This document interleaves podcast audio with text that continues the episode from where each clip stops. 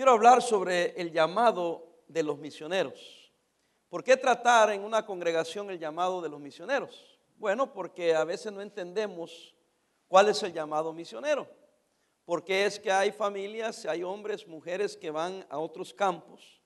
Porque es que se dedican a eso. Tenemos pastores, tenemos misioneros, tenemos evangelistas, algunos entran en diferentes opiniones en lo que es un evangelista y un misionero. Algunos dicen que un evangelista es un misionero, debía de ser un misionero.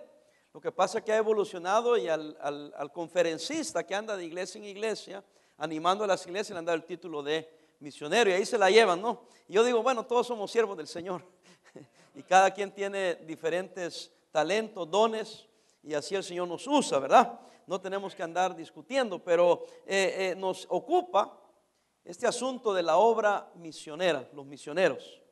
Dios llama y envía a su pueblo al mundo, hermanos. Todos los creyentes somos llamados para compartir las buenas nuevas del Evangelio. Pero algunos son comisionados especialmente por Dios para tierras específicas, tierras lejanas. Son confirmados por la iglesia y compelidos por el mensaje del Evangelio para lo que llamamos el servicio misionero. Primero tenemos que decir que Dios llama a todos nosotros, el pueblo de Dios, a ganar almas para Cristo. Amén. La gran comisión fue dada a toda la iglesia.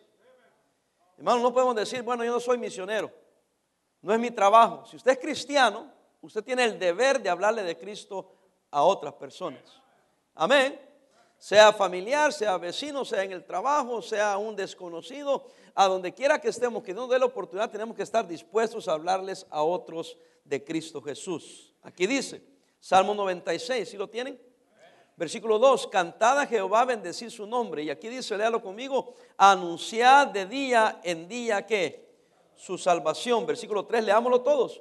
Proclamad entre las naciones que hermanos, su gloria en todos los pueblos, ¿qué hermanos?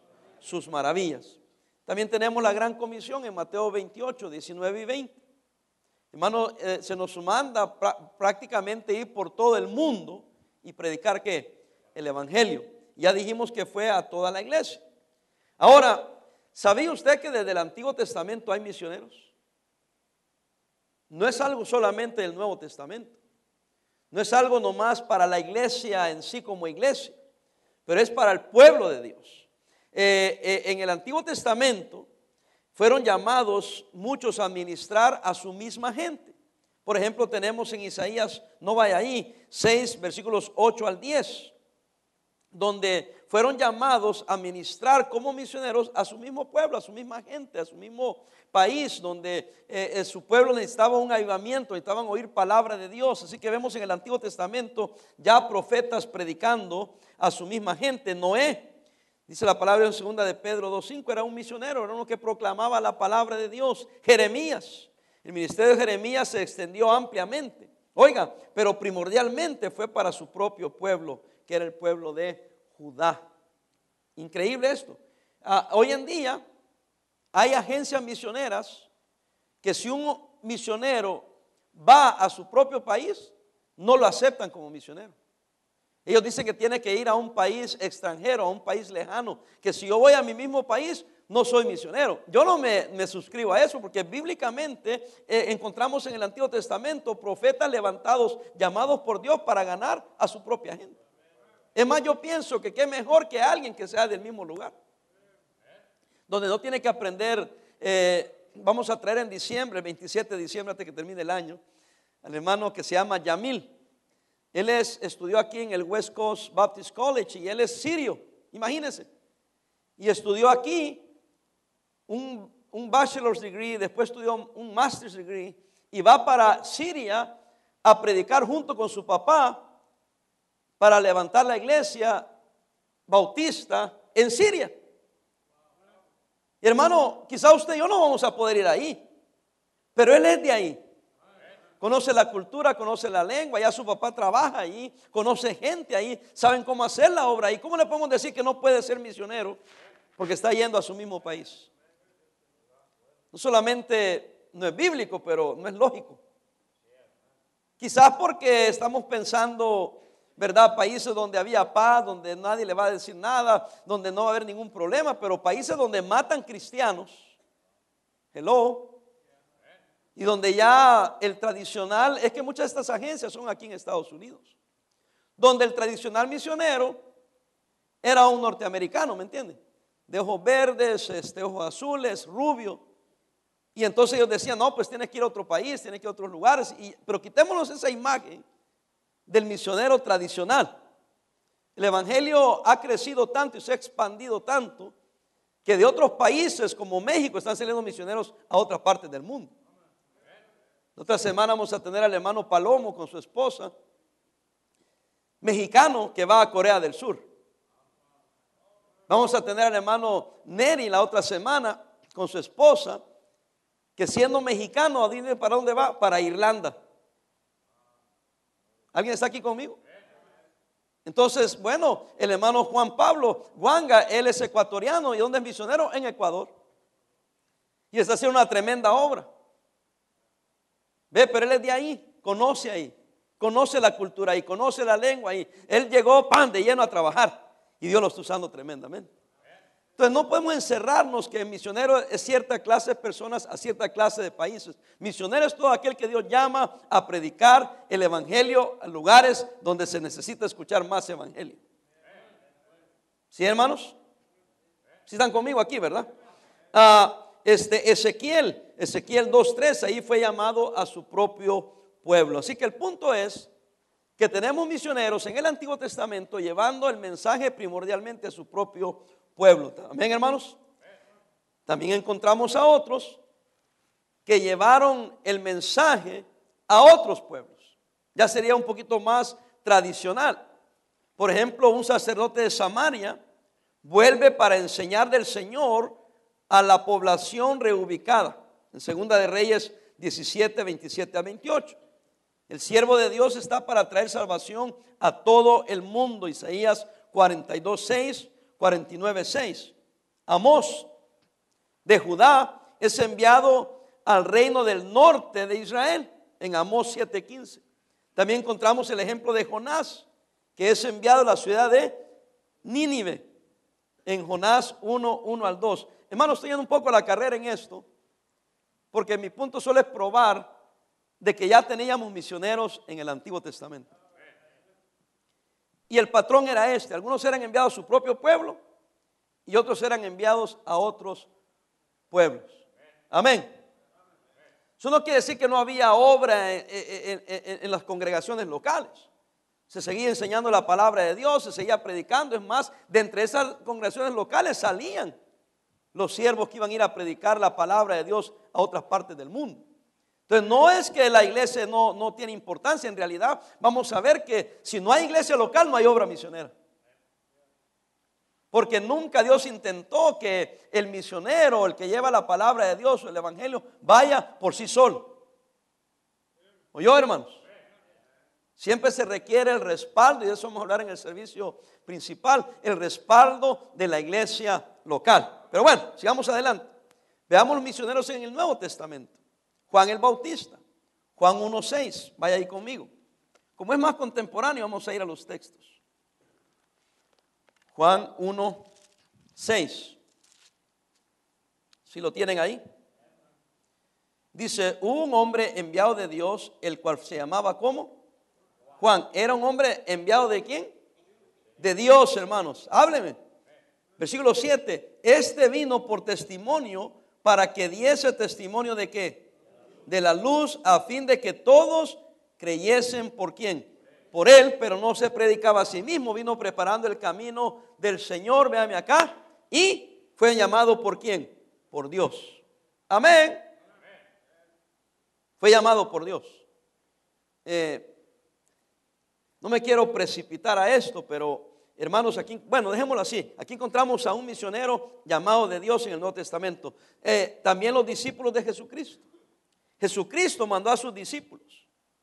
Los mandó a sanar y a liberar. Un ministerio de sanidad y liberación acompañada de la predicación como parte de la misión de sus discípulos. Vean Lucas 9.1, por favor. Lucas 9.1. Dice, ¿ya lo tienen?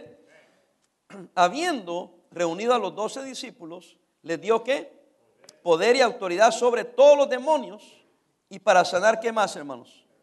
O sea, dijimos liberaciones, liberaciones de demonios y, y también para sanar, dar sanidad. Y los envió a predicar, ¿qué, hermanos?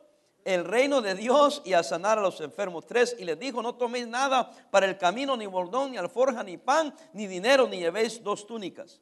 Y en cualquier lugar donde entréis, quedaos ahí y de ahí que salid. Y donde quiera que no os reciban, salid de aquella ciudad y sacudid el polvo de vuestros pies en testimonio contra ellos. Y saliendo, pasaban por todas las aldeas anunciando, ¿qué hermanos? El Evangelio y sanando por todas parte. Así que encontramos un llamado, uno que fue llamado por Dios, Juan el Bautista, uno que fue enviado por Jesucristo, a anunciar el Evangelio del Reino a sus discípulos. Durante el ministerio terrenal de Jesucristo, la misión de sus discípulos estuvo limitada a Israel. Interesante. Mateo 10.5, vaya ahí por favor. Es un dato importante, hermanos. Fíjense que le puso limitaciones. A estos doce dice envió Jesús y les dio instrucciones diciendo, por camino de gentiles no vayáis. Y en ciudades samaritanos, ¿qué? No entréis, sino antes a las ovejas perdidas de la casa de qué? De Israel. Y yo no voy a leer todo hasta el 16. Pero míreme acá.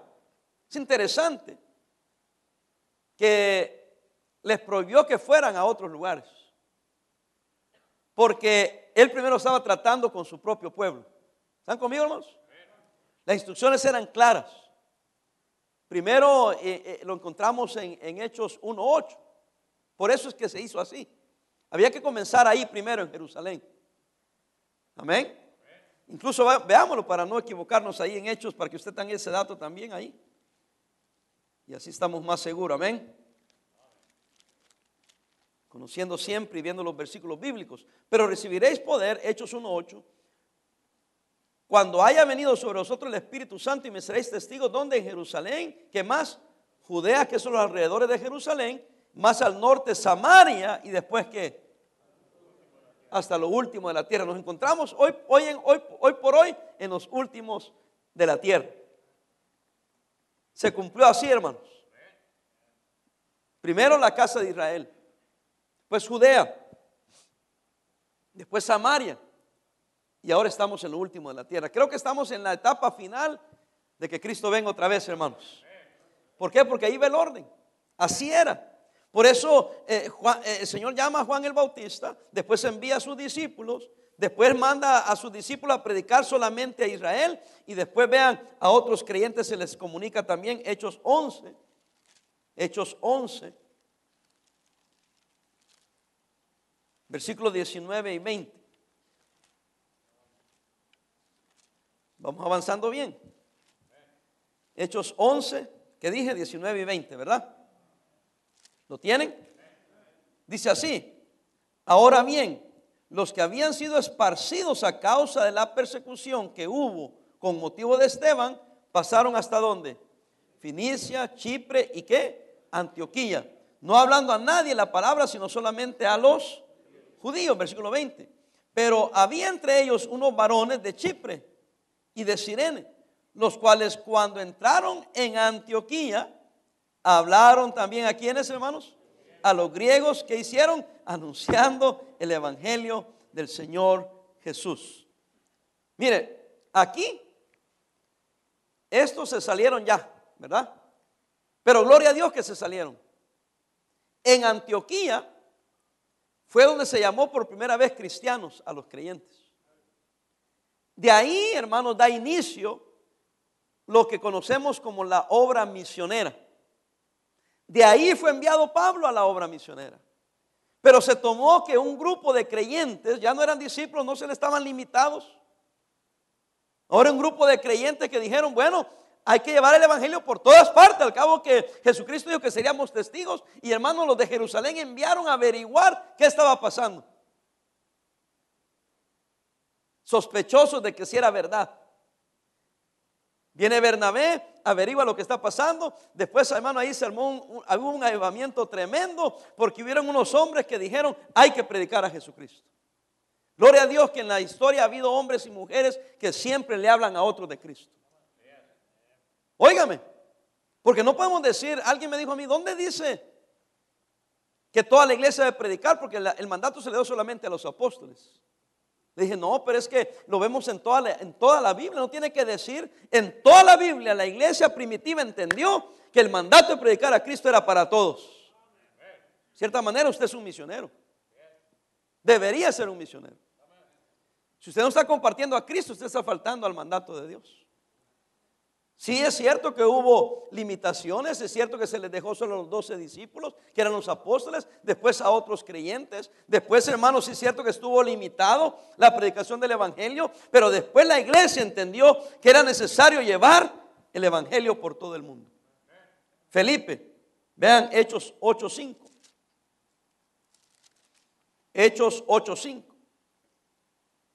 Entonces Felipe descendiendo a la ciudad de Samaria, les predicaba a quién? A Jesucristo. Les predicaba a Cristo. ¿Están, ¿están conmigo, hermanos? Luego Apolos, Hechos 18, 24. Apolos, Hechos 18, 24.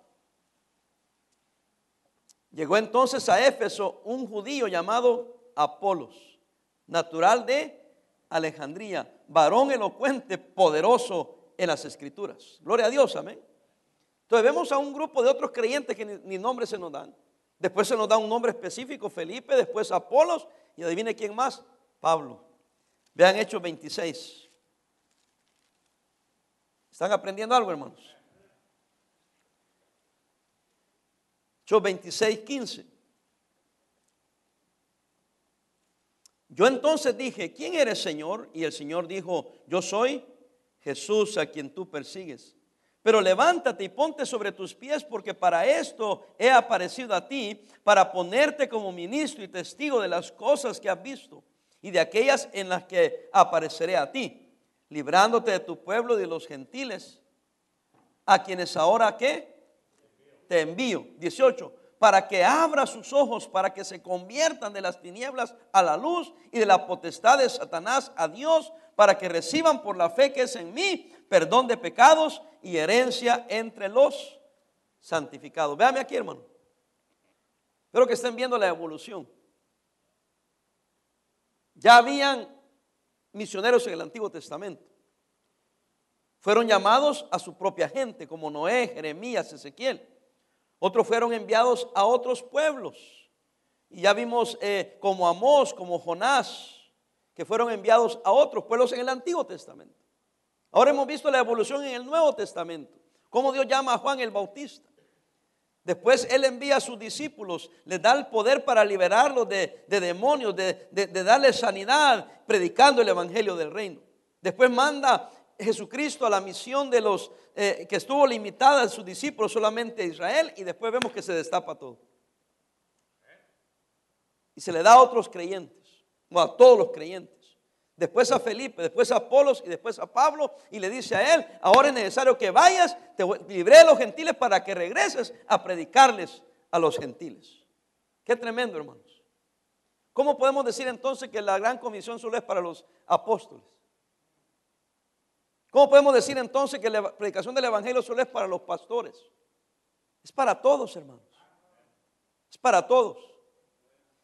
Por eso es que debiera estar planeando usted participar en la conferencia misionera, apoyar la obra misionera.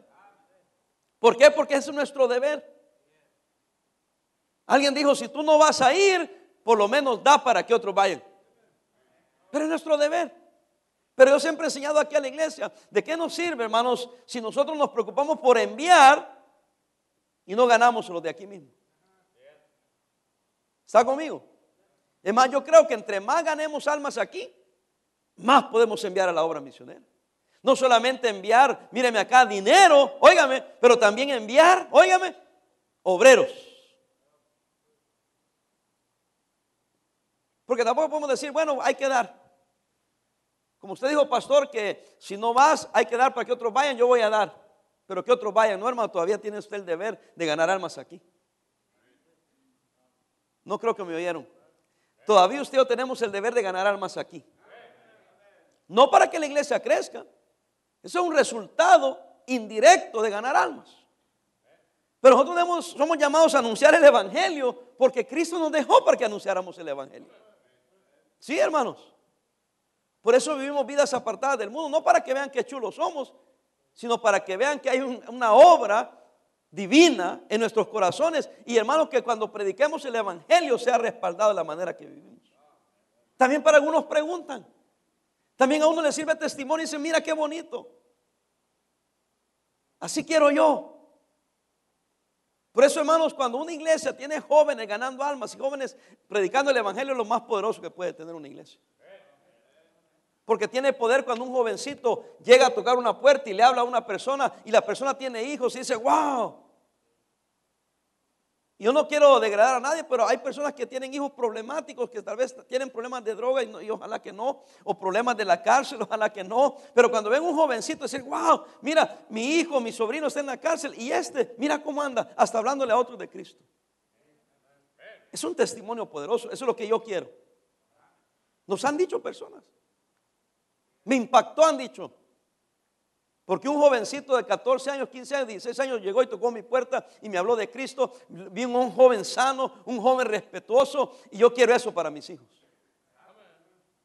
Y honestamente, queridos hermanos, moralmente hablando y religiosamente hablando, la única institución que tiene ahorita ese alcance para poder enseñar es la iglesia. Y no todas las iglesias, lamentablemente. ¿Oyó? Entonces, más razón tenemos que predicar este evangelio.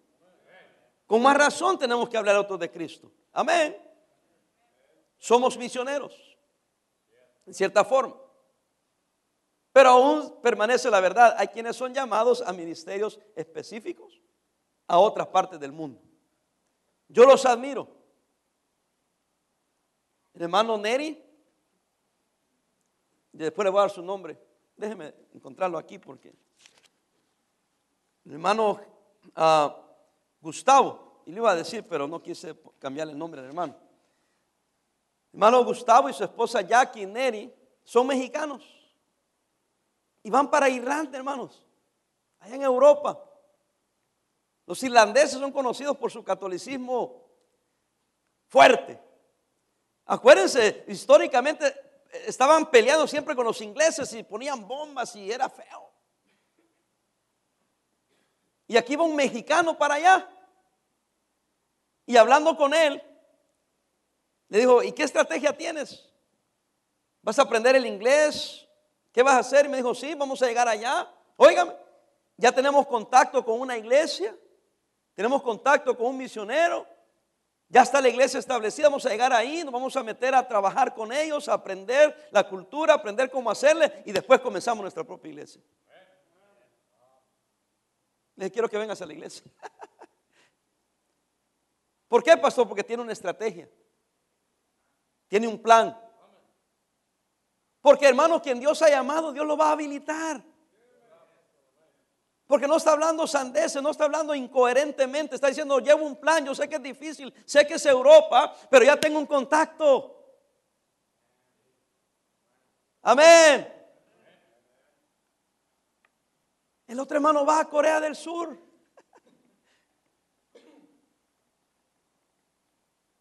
Y yo le, me da risa porque, hermanos, yo veo al pastor uh, Kim predicando 25 años en el DF.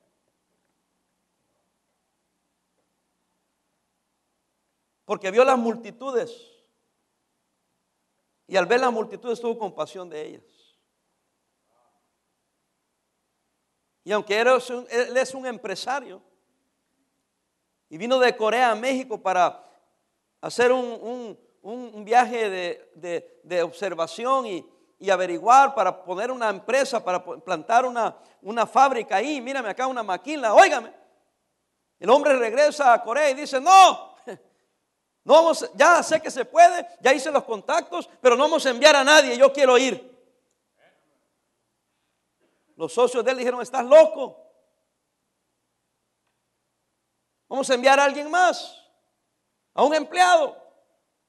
Él dijo, no, yo soy cristiano y vi las multitudes, una gran oportunidad para mí para predicar el Evangelio. No solamente vio su empresa, sino que vio más allá de su empresa. ¿Alguien está aquí? Sí, hermanos. Fue con su pastor y le dijo que se iba a ir y el pastor solo vio que se le iban los diezmos. Allá en Corea. y le dijo, pero ¿cómo que te vas a ir? No, hombre, quédate aquí, vive aquí.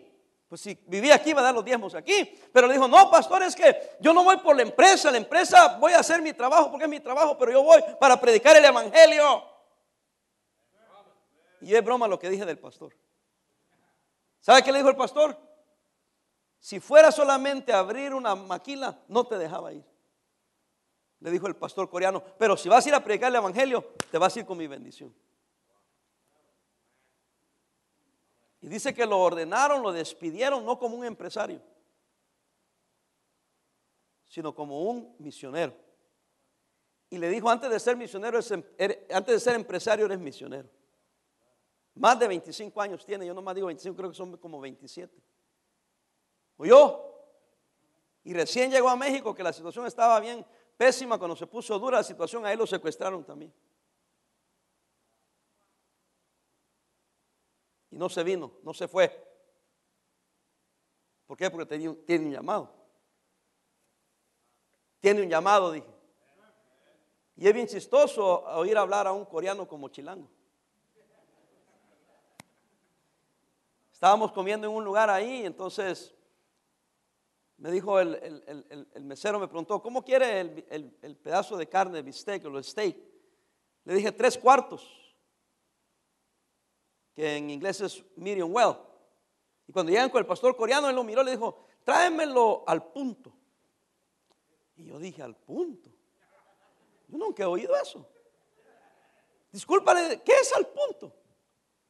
Y se me adelantó el pastor Kim y me dijo, al punto es que ni está rosita ni está, ni está muy cocido. Está en su mero punto. Le dije, pues yo quiero al punto también. Y yo bromeando le dije, vine a aprender yo después de 57 años de un coreano, hermano. Y él le dio risa. Porque él se ha sumergido tanto en la cultura que sabe todas las cosas de, los, de, nosotros los hispanos. Especialmente los mexicanos, amén. Es que tiene un llamado. Y, dije todo eso porque me da risa porque ahora un mexicano va para Corea. Fíjese cómo da vuelta la cosa, hermanos. ¿Sabía usted que Corea hace 15 años tenía el lugar número uno de enviar misioneros a todo el mundo? No sabía, ¿verdad?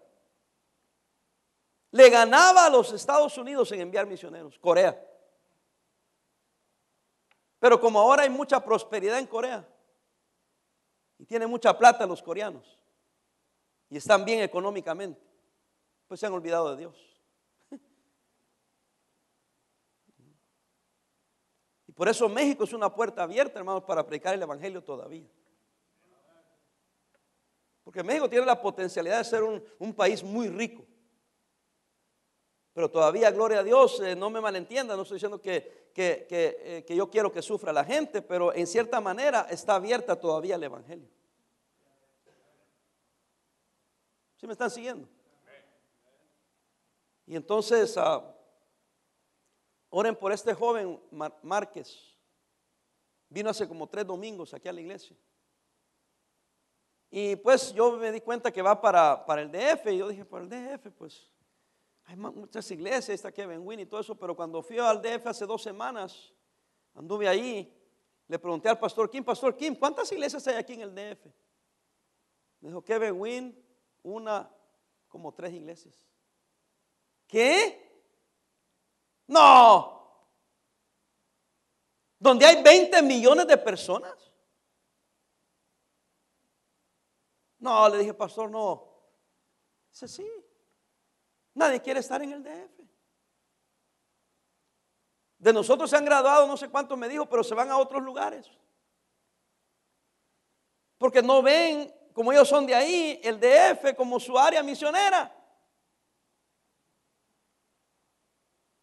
Por la cajita que nos hemos metido las iglesias, que si no vas a otro país o no vas muy lejos, no eres misionero. Y aquí tenemos a un jovencito de aquí de escondido que quiere ir al DF. Yo creo que es nacido aquí, no sabe para dónde va.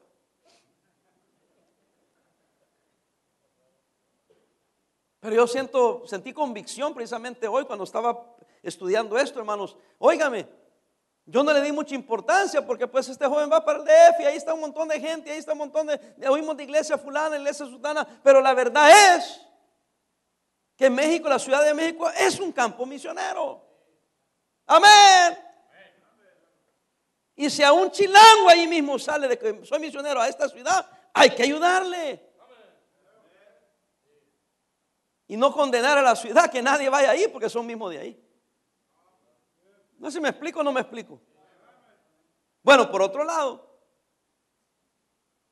nos podría pasar lo mismo a nosotros aquí. Por eso es que hemos hecho el esfuerzo de ayudar a los que están aquí en el área. Y apoyamos a varias personas que están aquí en el área. Porque aunque no son misioneros que van a otro país, son misioneros porque están comenzando iglesias. Amén. Así que no me vengan a preguntar, oiga, y el hermano ese sí es misionero, pero él está aquí mismo. Cállese. Usted sabe que aquí hay tanta gente que podemos comenzar otras 10, 15 iglesias y todavía no nos damos abasto. Por eso yo les digo, hermano, busquemos, eh, eh, eh, ganemos alma, busquemos gente nueva. Amén. Porque no podemos enfrascarnos en lo mismo y no seguir ganando almas para Cristo. Doy gracias a Dios que el día del amigo tuvimos un montón de familias nuevas. Este domingo todavía vinieron otras familias nuevas. Gloria a Dios que, han venido otros hermanos que vienen a otra iglesia. No hay nada malo con eso, pero vamos a seguir buscando gente nueva. ¿Para qué? Para hablarles de Cristo. Para que sus hijos crezcan conociendo a Cristo. Para que un día sus nietos conozcan a Cristo. Porque de ahí les garantizo yo que van a salir misioneros. De ahí van a salir pastores. Amén. Y hermano, alégrese si sale un misionero, alégrese si sale un pastor. No le vaya, no vaya a ser tropiezo.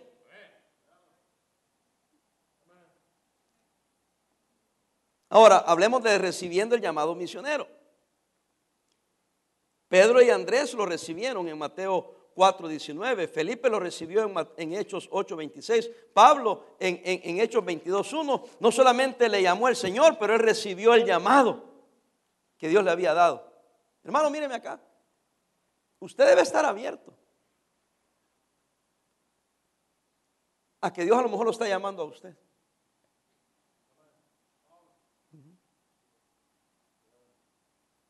Amén. Es que mire, bien fácil llegar a este país y acomodarnos. Voy a decir algo que a lo mejor le va a molestar. Pero se lo dije antes, se lo voy a decir ahora otra vez. Y no me malentienda. ¿Se acuerdan cuando la gente andaba con pánico cuando iba a entrar el presidente Trump a ser presidente? Y la gente andaba con pánico. Ahora, tenemos que regresarnos a El Salvador. Tenemos que regresarnos a Guatemala. Tenemos que regresarnos a México. Y yo les dije, ¿y qué tiene? Y no allá somos.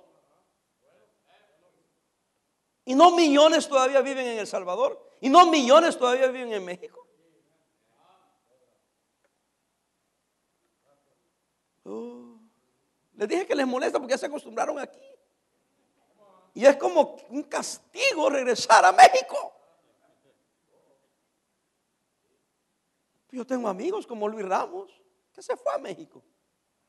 Criado en Estados Unidos, estudiado en Estados Unidos, hablando inglés perfecto, y se fue a México.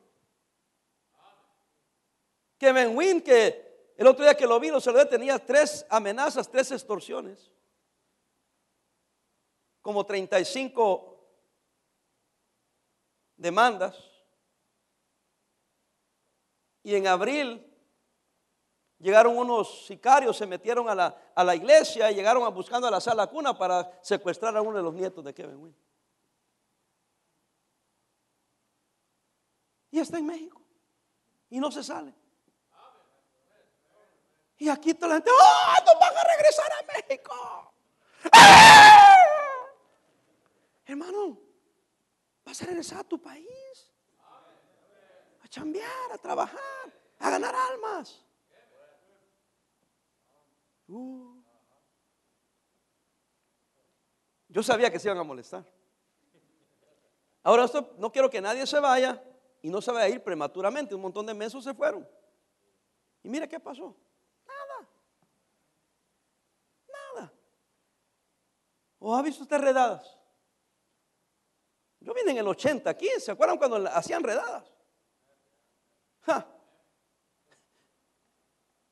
Estaba el, bus del RTD, en aquel, así se llamaba RTD, no sé si se llama todavía, pero autobuses de transporte público en Los Ángeles paraban y, se ponía un camión, una, otro autobús de la migración enfrente y otro atrás, y otro montón de policías rodeaban y se me bajan y cada uno saca los papeles, si no, de una vez los metían.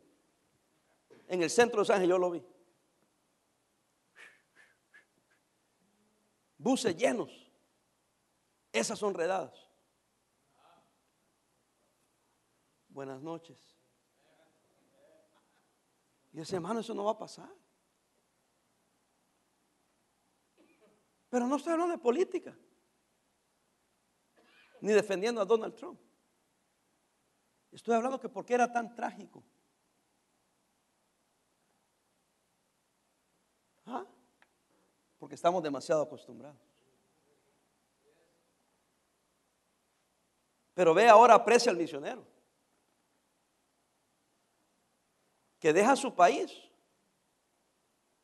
para ir a predicar a Cristo. Como el hermano eh, Mejía cuando me dice, voy de misionero a Turquía. ¿Qué? Le digo, ahí matan cristianos. Dijo, ya sé, pero ahí me está llamando el Señor. Bueno, si tú quieres ir a morir, yo pago. Paco Francisco García en el Líbano. Todo el mundo ahí entusiasmado que iban para un viaje a Jerusalén. Hey Paco, vamos a Jerusalén, le dijeron ahí San Luis Potosí. Él dijo, no, ¿por qué no? Está suave. Vamos a ir a la tierra prometida. Dijo, si voy a Jerusalén, jamás podré entrar al Líbano.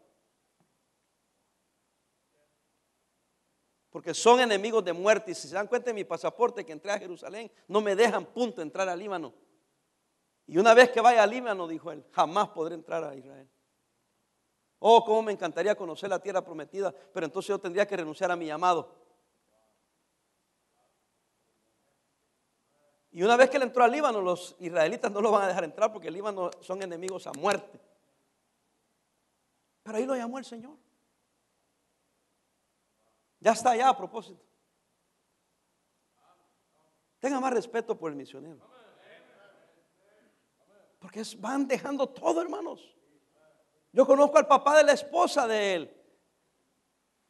Y yo pienso en esos pobres hermanos ahí, él es el director de la escuela o del colegio bíblico ahí. Su hija se casa con un joven que va de misionero al Líbano. Y ve partir a a su hija con el esposo, con sus nietos. Y dice, fue duro para mí, pero tuve que realizar que esa es la voluntad de Dios. O la muchachita que vino aquí que apoyamos nosotros, Lian Cárdenas en El Salvador, en un pueblito que se llama Cojutepeque. Hermano, ni las maras van a Cojutepeque. Ella está ahí. Usted platicó con ellos, ¿se acuerda que hace unos meses vinieron los papás?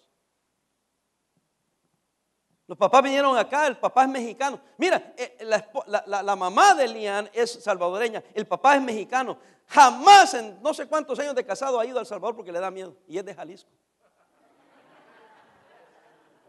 Dije que Jalisco nunca se raja, excepto que vayan a El Salvador si se rajan.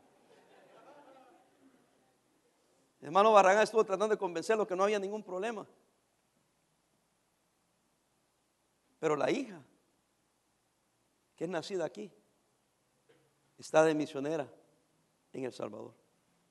¿Dejarías tú ir a tu hija, jovencita? De 21 o 22 años a un país donde se habla tanto de tantas muertes, violaciones, Buenas noches. ¿Y sabía usted que hay iglesias que no apoyan a esa jovencita porque dicen, ¿cómo puede ser posible que una muchacha pueda ser misionera? Pero tienen más pantalones y más agallas que muchos pastores que conozco. Amén. Bueno, más que algunos de ustedes que no vienen a ganar armas el sábado, que les da miedo. Porque se van a burlar de usted porque le van a tirar una puerta. Porque su mamá no lo deja. O tu mujer no te deja. Oh, hermano, no se me enojen. Ah, sí, el misionero, bravo. ¿Y nosotros qué? Aquí nadie van a estrangular por venir el sábado a tocar puertas. Jovencita, nadie te va a violar el sábado si vas a tocar puertas. Hermano, nomás, nada le va a pasar con que le digan unas cuantas malas palabras. ¿Ah? Nada le va a pasar. Entonces Dios llama a sus misioneros, Dios pone en el corazón a ellos, hermano, ni están pensando que se los pueden quebrar por allá. Amén. Primera semana de diciembre yo voy para Nicaragua. Basilio Alfaro también. Y Bob Walker también. Y Gil Torres también. Y Víctor Rouse también. Puro gringo, hermano. Yo pensé que no iba a llevar a nadie, que todos se me iban a rajar. Uno se me rajó. Pero pagó para que otro fuera. Y algunos hispanos nicaragüenses me han dicho, ¿y va a ir, pastor? Pues si van los gringos, si va a tener miedo yo.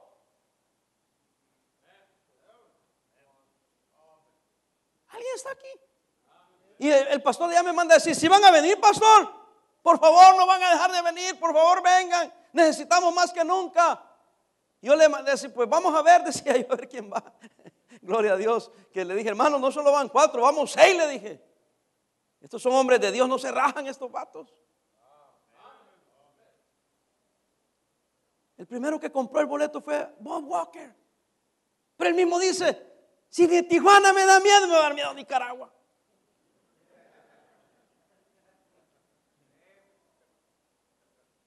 Es un picnic.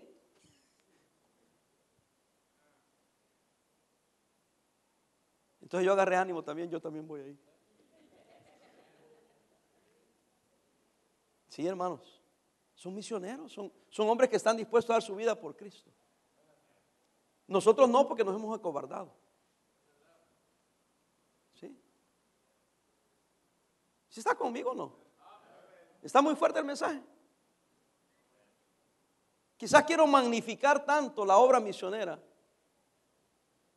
Y quizás magnificar el hecho que nosotros tenemos un deber, hermano, de ganar almas aquí. Donde es bien fácil, hermano. Aquí es una vacación, hermano. Amén. Aquí es como, comerse unos tres tacos de carne asada. ¿Sí o no?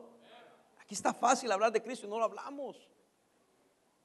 Espero que este, esta conferencia misionera no solo sirva para despertarnos a las misiones, pero para despertarnos a la ganancia de almas personal aquí en este lugar, hermanos.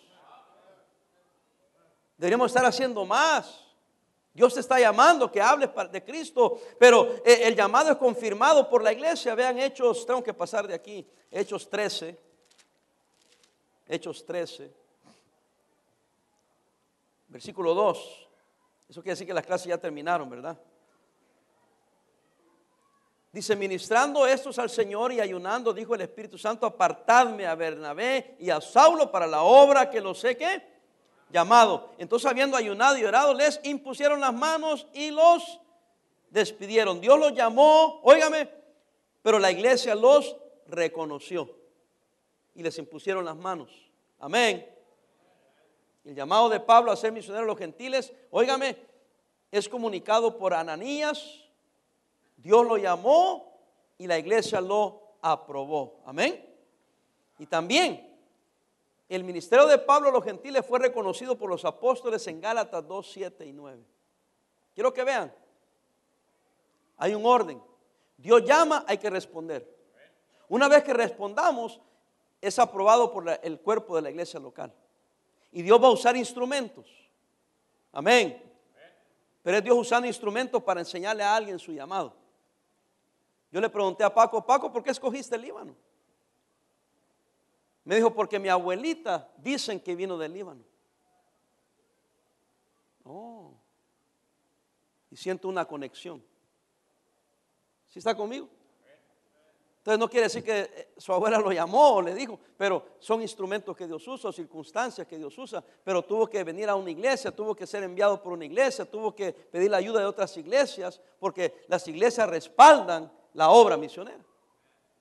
¿Sí está conmigo, hermanos? A mí me invitaron a predicar a Egipto. Yo le dije, no, no, no, yo no voy a Egipto. Y me dijo el pastor egipcio, pero tú pareces egipcio. Sí le dije, pero tú invitaste a Garlic y a Wilkerson. Y ellos no parecen egipcios. Ellos están casi gritando, soy gringo, mátenme. Y no tienen miedo. Creo que el pastor Wilkerson todavía va cada año a Egipto y, yo no quise ir. Porque me da miedo. ¿Y no, no se siente mal, pastor? No. ¿Y por qué no? Porque no es ese mi llamado. Pero respeto a quien es llamado. Vino una vez un misionero y se puso a tirarnos a nosotros. Dijo, en nuestra iglesia dijo, yo no sé, los pastores de aquí la tienen fácil, los pastores de aquí no sirven para nada. Uno que está en el obra misionera le dije, hermano, tú necesitas de mí porque yo te mantengo, le dije. Yo cada semana estoy molestando a los hermanos para que den, para mantenerlos a ustedes. Deja de hablar de mí. Le dije, ¿y quién te mandó? Le dije. ¿Cómo quién te mandó? Pues sí, le dije, parece que te mandaron a ti, no te llamó el Señor porque te estás quejando. Sí, se la pasó tirando que, que, los pasó de Estados Unidos, que, que allá, pero bien que nos vienen a pedir feria. De está decirle que ella no está en el ministerio. Por eso, hay misioneros que son llamados y no ven competencia, que tú estás mejor o que yo estoy mejor. Ven que son llamados de Dios, no importa qué. Ahora sí me entiende lo que estoy diciendo. Y lo que yo trato de decirles y a la iglesia es que ellos necesitan de nosotros. Pero necesitamos hacer la obra aquí también. Amén. Porque hermanos, es lógico. Hermano, el año pasado dimos casi 80 mil dólares a las misiones. No se pudiera dar si no hubiera gente aquí. Y cada vez queremos aumentar más y mandar más misioneros y ayudar a más misioneros, pero para eso tenemos que ganar más gente aquí. Porque se debilita esta iglesia y todas las iglesias, ¿quién va a dar? Si las iglesias no producen misioneros, ¿quién va a ir a la obra misionera? Amén. Es bíblico y es práctico. Las iglesias aprueban, la iglesia aprueba. Amén. Dios hace llamado a través de circunstancias. Y por último, óigame, los misioneros son, están obligados a predicar el mensaje. ¿Por qué? Porque ese es su llamado. Amén. Por eso que tratamos de ver que el misionero está haciendo la obra. Nosotros no tenemos todavía la habilidad de, chequear cada misionero que está haciendo la obra, pero yo trato de mantener contacto y buscar en el internet y en Facebook y preguntando a otros pastores sobre si saben del misionero fulano, qué está haciendo. Y ahí nos vamos comunicando para qué, para invertir bien el dinero que damos a la obra misionera. Yo creo que algunos sí se, se aprovechan. Debe de haber. Lo han habido. Por eso, hermanos, es que deben de estar orando para que podamos traer personas que verdaderamente están haciendo la obra. Y debemos de orar por ellos. Amén. Yo trato de traerles aquí personas que yo sé que están haciendo la obra. O que vienen de una iglesia donde conozco al pastor, puedo preguntarle en cualquier momento cómo está fulano, cómo está sutano, están haciendo buena obra. Y a propósito les mandó saludos el hermano Iván Sobrevía. Que Fíjese qué tremendo. Él, fue a Francia, pero cerca de la frontera de, España y pastoreaba un grupito aquí en Francia y otro grupo en España. El misionero que apoyamos nosotros también se me fue, ahorita se me fue, que estaba en Suiza, tuvo que salir de Suiza. Como es mexicano, le dijo el hermano Iván, le dijo, pues vente para acá. Se llama Luis el hermano. Le dijo, agarra la iglesia española y yo ya me regreso solamente aquí a Francia porque ese es mi llamado a Francia. Yo hablo francés. Pero tú hablas español y ahí está una congregación de como 50 personas en España. Y ahí se hacen ellos su, su, ayuda. Y yo dije, qué bendición, porque ahora el hermano tiene a dónde ir. El hermano tiene ahora, ya aprendió el idioma, ahora se va a quedar haciendo la obra en Francia. Y les mandó saludos. Y le dije, cuando vengas por este rumbo, quiero que vengas a visitarnos. Un otro mexicano, en Francia. ¿Cuándo se había oído eso, hermanos? Después dije, con razón, Dios tiene sus propósitos. ¿Se ha fijado que México nunca se mete en broncas? Digo, internacionalmente. Usted no, no andan buscando a eh, mexicanos para matarlos, nomás en México. Amén. Estamos, estamos más seguros afuera que estar en México, ¿sí o no? Qué gacho, ¿no? Pero ha ayudado que los políticos no se han metido en broncas. ¿Sí? No se han metido en broncas. Entonces el mexicano puede ir por todas partes del mundo. El mexicano puede entrar a Venezuela, ¿quién lo va? No lo van a perseguir, pero un gringo no puede, pero el mexicano sí. Puede entrar a cualquier país musulmán. Amén. No le dan visa para ir a Estados Unidos, pero le dan visa para ir a todas partes del mundo. ¿Sí? Y como se ha convertido en un país de inversión, todo el mundo está viniendo a invertir a México, entonces ellos abren las puertas para que el mexicano también vaya para allá. ¿Sí está conmigo? Qué bendición, ¿verdad? Hermano, usted debe estar abierto para que si Dios lo está llamando, usted pueda decir que sea el llamado de Dios. Pero es que soy mexicano, con razón, mejor. Mejor. Yo he hablado con misioneros americanos que me han dicho, mi trabajo ahora va a ser habilitar a los nacionales. Dice, hubo un tiempo que nosotros sí, nosotros aprendíamos el idioma, nosotros hacíamos la obra, pero está tan peligroso para, los norteamericanos que ahora nuestro trabajo va a ser logísticamente apoyando a los mexicanos, a los salvadoreños, a los musulmanes, a los sirios de otro país, para que ellos mismos ganen a su propia gente. Pero nosotros haciendo obra misionera apoyándolos a ellos. ¿Alguien está conmigo? Bueno, hermano, espero que haya abierto una ventana a lo que es la obra misionera. ¿Qué responsabilidad tenemos? Amén. Padre, ayúdanos en nombre de Cristo.